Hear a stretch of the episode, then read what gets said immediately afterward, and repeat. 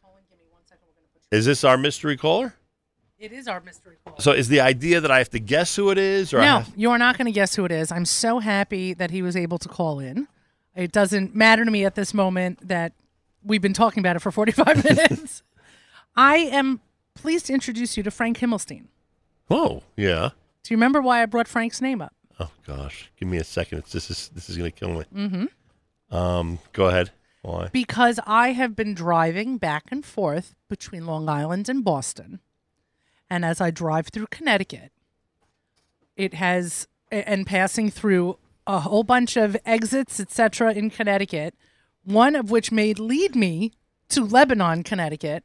I brought up the name of Frank Himmelstein, who who runs Himmelstein Homestead Farms, who is a Jewish farmer in Lebanon, Connecticut. Right. And, And- I, I've seen his Facebook page. It's Correct. amazing. His Facebook page is, page is amazing, and then the him amongst thousands and thousands of squash is possibly one of my favorite pictures on Facebook. That is a great photo. And I wanted to invite him to join us today on the live lunch because not only is the story in and of itself of him being a Jewish farmer in Connecticut interesting and still an active farm that's been in existence for over 100 years, a farm in his family, but also because the picture of the sukkah on his farm That was great. was great. Hey Frank, welcome to the Nahum Siegel Network. Sorry for my delay. not at It's all. all right. It's not, all right. Not at all. I'm sure. I'm, I'm sure the activities of the farm sometimes can cause a delay. Um, Those pesky squash. is your is your farm open to the public? Yeah, anybody can come We- and, and and visit the farm. Sure. We can come and visit, and when we get there, we'll see how many varieties of what. I'm well. Right now, you know, it's- I have a lot of winter squashes. You know, the season has passed for tomatoes and peppers and eggplant and cucumbers and things like that. But my my main crop, so I can sort of keep farming all year round, is to grow uh, winter squash. So I have you know sales and produce available to the public almost right till next spring. So you don't need tremendous cooperation from the weather in order to do that. The, the winter squash. Oh I, oh, I need tremendous cooperation from the weather all the time. Ev- e- e- even for winter squash. everything, everything, Why are you, anything that anything that grows in the ground needs cooperation from the weather. why did Miriam introduce you as a Jewish farmer? Is there something unique to not only being a farmer but being a Jewish farmer? Well, if if if you asked this question 75 years ago, they would have said, "So what?" Right. But the fact that uh, my generation is is uh, there's not too many people left that that kept their family farms going. And was your family farm always known for produce? That was the uh, that was all. no, my my my farm was a dairy farm from 1913 to 2004. My Wow. dad became too. My dad worked for 85 years. When it became too much for him, uh, that was you know the end of the dairy business. And how old were you when your farm work began? How old was I? Yeah, were you a- When my were you a- farm work began? Were you a four or Uh, five year old and doing real work along the farm or not? Yes, and by the time I was nine years old, I had already taken over the uh, family garden from my grandmother, who you know was already getting too too old for her. She was in her 80s when she gave it up. So yeah, I was completely in, an independent gardener by the time I was nine years old. Unbelievable. Whole thing is incredible.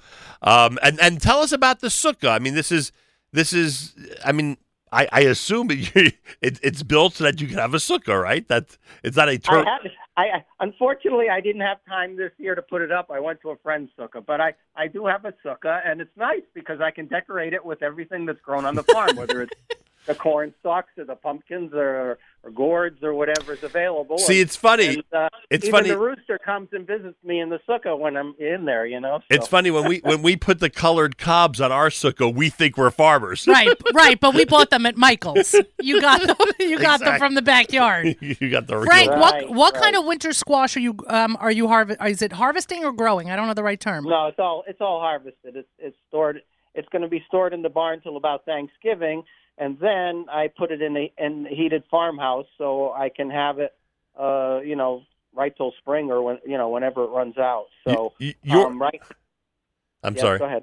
No, I was going to ask. Your squash is going to be where eventually? Are there certain stores we might work walk into and actually purchase your produce or not? No, everything is pretty much local here. I, I sell to a few local co-ops.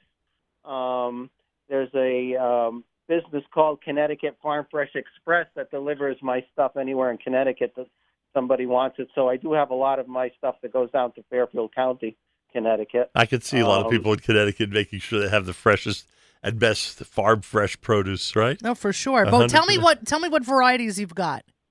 Right now, I have butternut squash. I have two varieties of acorn squash.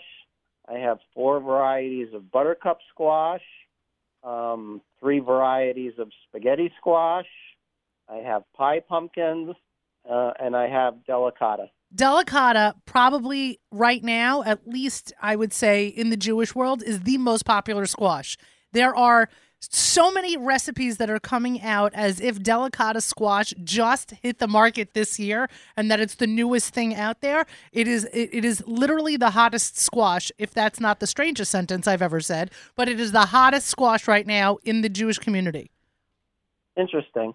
Well, the other thing is it's not huge.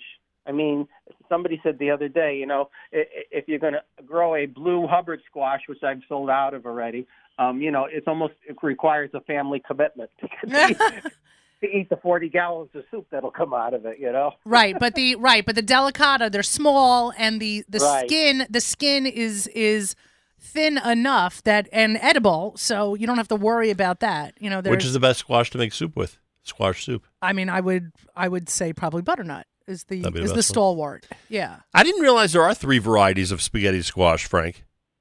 Yes, there's um, well, uh, because some of the spaghetti squashes are large in size, so I grow this personal size uh, spaghetti squash for those Pocket people size. you know that don't have big families or you know don't want, uh, do not want to be eating spaghetti squash for a week. Am or I right that whatever. spaghetti squash is a big new one in our community also? no or- not at It's all not? i grew up on No. spaghetti squash Really? Yeah.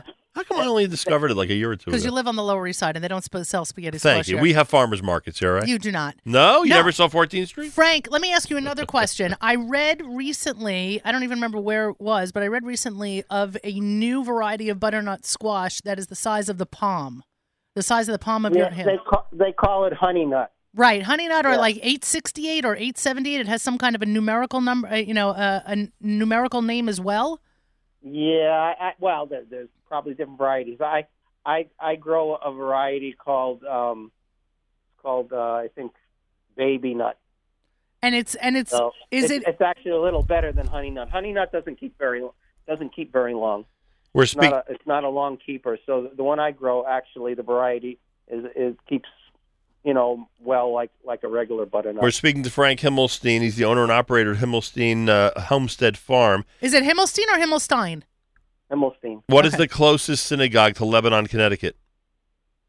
Growing up, there was probably eight synagogues within within uh, within 15 minutes of my house. Wow. Uh, Interesting.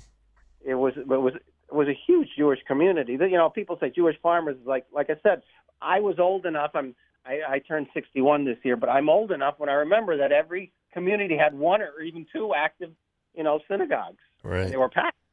Um, but I I go to one in Colchester, Connecticut, right now. How far are you from New Haven? New Haven, about an hour Interesting. north. An hour north. Are we gonna Are we Yeah. gonna visit Frank? We're or going not? to see Frank. See Frank. The, the the reason this all, besides the fact that it came up on my Facebook page, is that un- unfortunately I had a um I had an ailing family member in Boston who I was going back and forth to visit.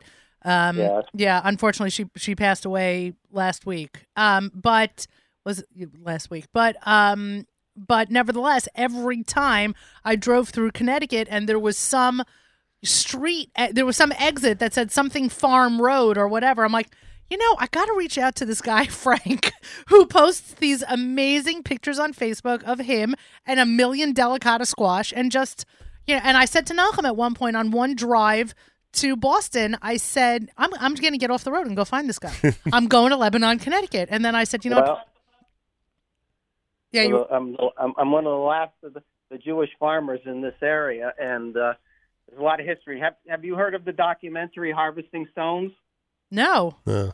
It was a documentary that um, Jerry Fisher, the uh, past executive director of the Jewish Federation of Eastern Connecticut, it, w- it took him I don't know about 14 years. He interviewed farmers, he, even my dad and, and people of you know previous generation, and he created a documentary. It's called Harvesting Stones: The Jewish Farmers of Eastern Connecticut, and it actually was nominated for an Emmy Award.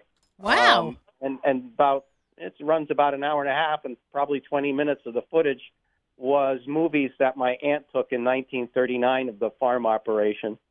So um, it's very, it was very some rare footage, and we interviewed a lot of farmers, and uh, you get a really good idea of what Jewish farmers were like in Eastern Connecticut. Wow. If you saw the squash they sell in the supermarket on this block, would you laugh? Yes. You you would, right? Yes, I, I, I get the, my biggest kick is that uh, you, you go into the store. I won't name which one. They're probably it's pro- common to all stores, and you'll see these squash all cut up. You know, in little chunks or Yeah. whatever. Yeah, Yeah, sure. And, they, and they call it fresh cut. I call it quick, I call it quick spoil. I love it. Uh, you can Like- check you can check I him mean, out. I mean, Go ahead. I, I said, I said, I, s- I, I- when I went on Facebook, I said, who can't afford to cut up their own squash? It takes a second or whatever. You Oh, know, Frank. un- you- Unless you're physically disabled, you know. I, I, somebody came up. I said, "Okay, I could get that," but I said, "I don't think they'd be selling that much of it." I said, "If it was just, you know, for for for, for the disabled." about- Frank, we, Uh, I don't, Frank, I, we live in a co- we live in a world where they sell salt water packaged for Pesach. I don't want to bur- I don't want to burst your bubble, but here in Manhattan, everything is cut up in Yeah. advance and put in stay out of packages. stay out of Manhattan. You can't buy a watermelon without it being cut up. I made it. I made a joke. I said, for the price that they're charging in the store, I said I would cook it right out in the field for you, and it would really be fresh. I love it. It's hysterical. Check out Frank's Facebook page. It's Himmelstein Homestead Farm up in Lebanon, Connecticut, one of the few remaining Jewish farmers on what we will call one of the few remaining Jewish farms. Frank, you- so much, thank you so much for uh, calling in and being part of the show today. oh, thanks so much. Yeah, I appreciate it. and A Frank, pleasure. and Frank, don't be surprised if we show up one day. I'm telling you, we got to do it. That'll, that'll be fine. Frank Himmelstein, he's at the home, uh, Himmelstein Homestead Farms up in uh, Lebanon, Connecticut. Well, you were right. You were right. I know. That was, that was exciting. That Right? was- That was exciting to speak to Frank. Wasn't Wow. that fun? It was great. I loved it. Yeah, I wish we had more time. I wish. I mean, I, I wish we had more time, but it was it was great. We could have we could have talked a lot more, but you know, we can always invite him back. There you go. Uh, thank you so much. Been My a great live lunch. And pleasure. if you uh, find Yoni, uh, tell him thank you and uh, wish him a wonderful Shabbos as well. Yeah, wherever he went. Wherever he went is right. More coming up. You're listening to a Thursday here at the Nahum Siegel Network.